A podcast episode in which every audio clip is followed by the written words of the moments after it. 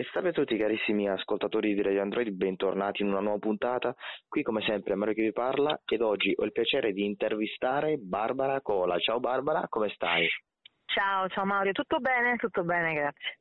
Bene, direi un po' di scegliere il ghiaccio parlando della carriera di Barbara. Com'è che nasce tutto? Beh, nasce tutto all'età di circa 15-16 anni. Eh, diciamo che mm, una, io ho scritto una lettera a 15 anni, non so chi mi diciamo, mi, mi stimolò a scrivere una cosa del genere, però c'era scritto cosa farai fra 15 anni, cosa sarai, e una cantante. Ah, Quindi ecco. vai a capire che cosa c'è nella testa di una quindicenne, probabilmente anche il fatto che io come tanti cantanti, artisti, eccetera, eccetera, sono una grande timida. Non sembrerebbe da questa, diciamo, parlantina che adesso sentirai, però io sono di fondo una grande timida. E allora forse era un modo per, per trovare me stessa, per, per poter dire qualcosa, perché di, di, fatto non avessi fatto questo sarei, avrei fatto un sacco di danni probabilmente, ah. non avessi avuto il palcoscenico meccanico e quindi questo è. Bene, sappiamo che è uscito anche un tuo nuovo singolo, ti va di parlarcene un sì. po'? Guarda, innanzitutto è un singolo eh, che nasce, è arrivato in, in, uh, subito dopo anche un altro singolo del 2017 che è A Mezzaria, mh, mm, perché sono arrivata così, eh, diciamo così, con un bel lasso di tempo tra una cosa e l'altra, perché semplicemente ero in un'altra dimensione. Io ho vissuto gli ultimi 18 anni in teatro e poi vi, vi, se ti va ti racconterò che cosa ho fatto, certo. una cosa molto bella. È nato attraverso proprio l'amicizia e la stima che nutro nei confronti di un'artista che è anche una bravissima attrice che è Roberta Faccani, ex voce ah. dei Macchia Bazar. La, tra me e Roberta l'amicizia è nata proprio sui palcoscenici teatrali e quindi dato, data questa possibilità di, di, avere a che fare appunto con un'amica è nato eh, su suggerimento del mio manager che è Maurizio Raimo, anche manager di Lola Pons, di Jodie Turner, insomma un personaggio che si muove in maniera molto veloce eh, tra opera popolare e, discografia e televisione, eh, di poter scegliere un brano proprio di Roberta.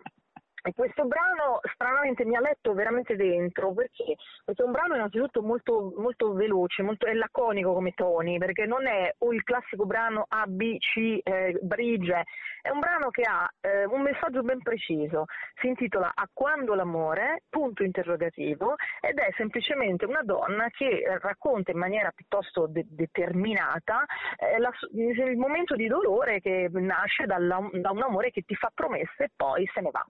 Ah. Quindi è molto semplice. Lei dice: Cavoli, dopo tutto ciò che mi hai detto, a quando l'amore? Visto che mi hai fatto un sacco di promesse, adesso dormi con un'altra e io sto qua a pensare: è finita. Una cosa che secondo me nella semplicità di, questa, di questo messaggio hanno vissuto in tanti uomini e donne. Eh, chiunque fa, fa, di solito fa finta di niente, dice sì, finita questa storia, ma sì, ma dai, morto un papa se ne fa un'altra. Certo. Io non ci credo a questa cosa. No. E infatti seguirà poi a questo, a questo, brano, seguirà un video dove io sono proprio quasi, de, quasi deformato e devastato il mio viso, che è già abbastanza un viso teatrale, ma è devastato proprio da questo messaggio che lancia, lancia questo brano. Quindi nessuna luce alla Barbara D'Urso, una luce molto, molto fredda, molto fredda, che denota sia il tempo che passa che questa, questa rabbia media, che però però nasconde che cosa? Sempre la voglia di rimettersi in gioco, questo è chiaro, è che finisco lì la mia vita. A quando l'amore eh, racconta proprio questo. E parlando proprio di queste tue esperienze teatrali, ecco, raccontaci un po', cosa hai fatto eh, in teatro? Guarda, guarda strano, incredibile a dirsi, quando io ho iniziato dopo Sanremo con Gianni Morandi, che tutti conoscono nel 95, secondo posto, quindi questo inizio incredibile, avercelo un inizio così in giovane età, eh, ho incontrato subito il teatro. Il teatro l'ho incontrato nel 96 con il primo musical eh, prodotto e totalmente italiano con la regia di Tato Russo, dove interpretavo un personaggio storico e, e ho cominciato ad assaporare eh, l'idea di ehm, approfondire o senz'altro propormi al teatro musicale. Eh, dobbiamo fare una distinzione. Io faccio, ultimamente ho fatto una cosa meravigliosa che è durata cinque anni che si chiama Opera Popolare Moderna. Per tradurla in termini veloci, eh, Riccardo Cocciante Notre Dame de Paris, che tra l'altro era presente a Sanremo 2019 con tre interpreti grandissimi, sono miei compagni di lavoro. E da lì io ho cominciato a approfondire le cose, a fare tanti provini, quindi a rimettermi in gioco come se nulla fosse accaduto, quindi nessun Sanremo, e ho incontrato David Zard, che ricordo come un, e ricordiamo tutti come uno dei più grandi produttori eh, italiani che è riuscito a portare non solo grandi personaggi come Madonna, come, eh, come David Bowie, come eh, insomma tanti personaggi grandissimi, Michael Jackson in Italia, ma è anche quello che ha creato nei primi anni 90 l'opera popolare moderna, che è una, diciamo, lo dice anche la parola, questa modernità messa, con messe in scena grandiose.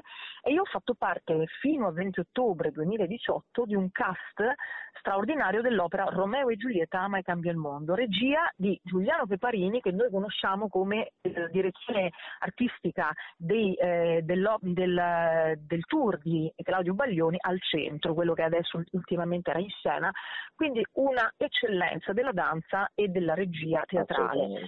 E, e, niente, ho fatto questo per tanti anni eh, e quindi ecco perché sono mancata un po' dalla tv e dalla discografia. E quindi adesso siamo tornati. Eh sì, un pochino sì, dai, abbiamo chiesto permesso, ho detto aspetta, sai che ti dico, ricominciamo. dai, come ultima domanda invece ti chiedo quali sono i sogni che vorresti realizzare in questa tua carriera eh, musicale che ancora non sei riuscita a realizzare naturalmente?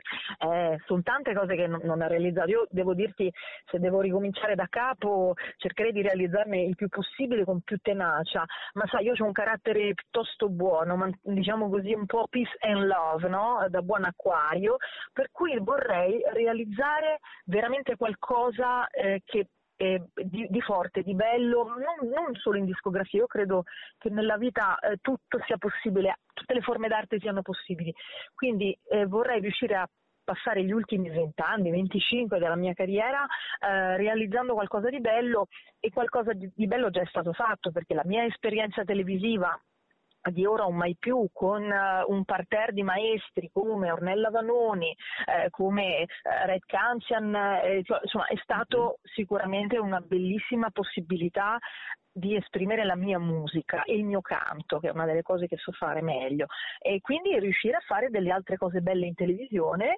e continuare per esempio a, dei, a registrare anche dei bei videoclip come quello che sarà Quando l'amore, perché mi emoziona molto anche solo l'idea di riproporre un videoclip, un, un video eh, nei portali giusti come Vevo, come YouTube, quindi per me sono già grandissime cose già realizzate dopo tanto teatro, quindi riuscire a continuare a fare fare le cose bene, con eh, qualità.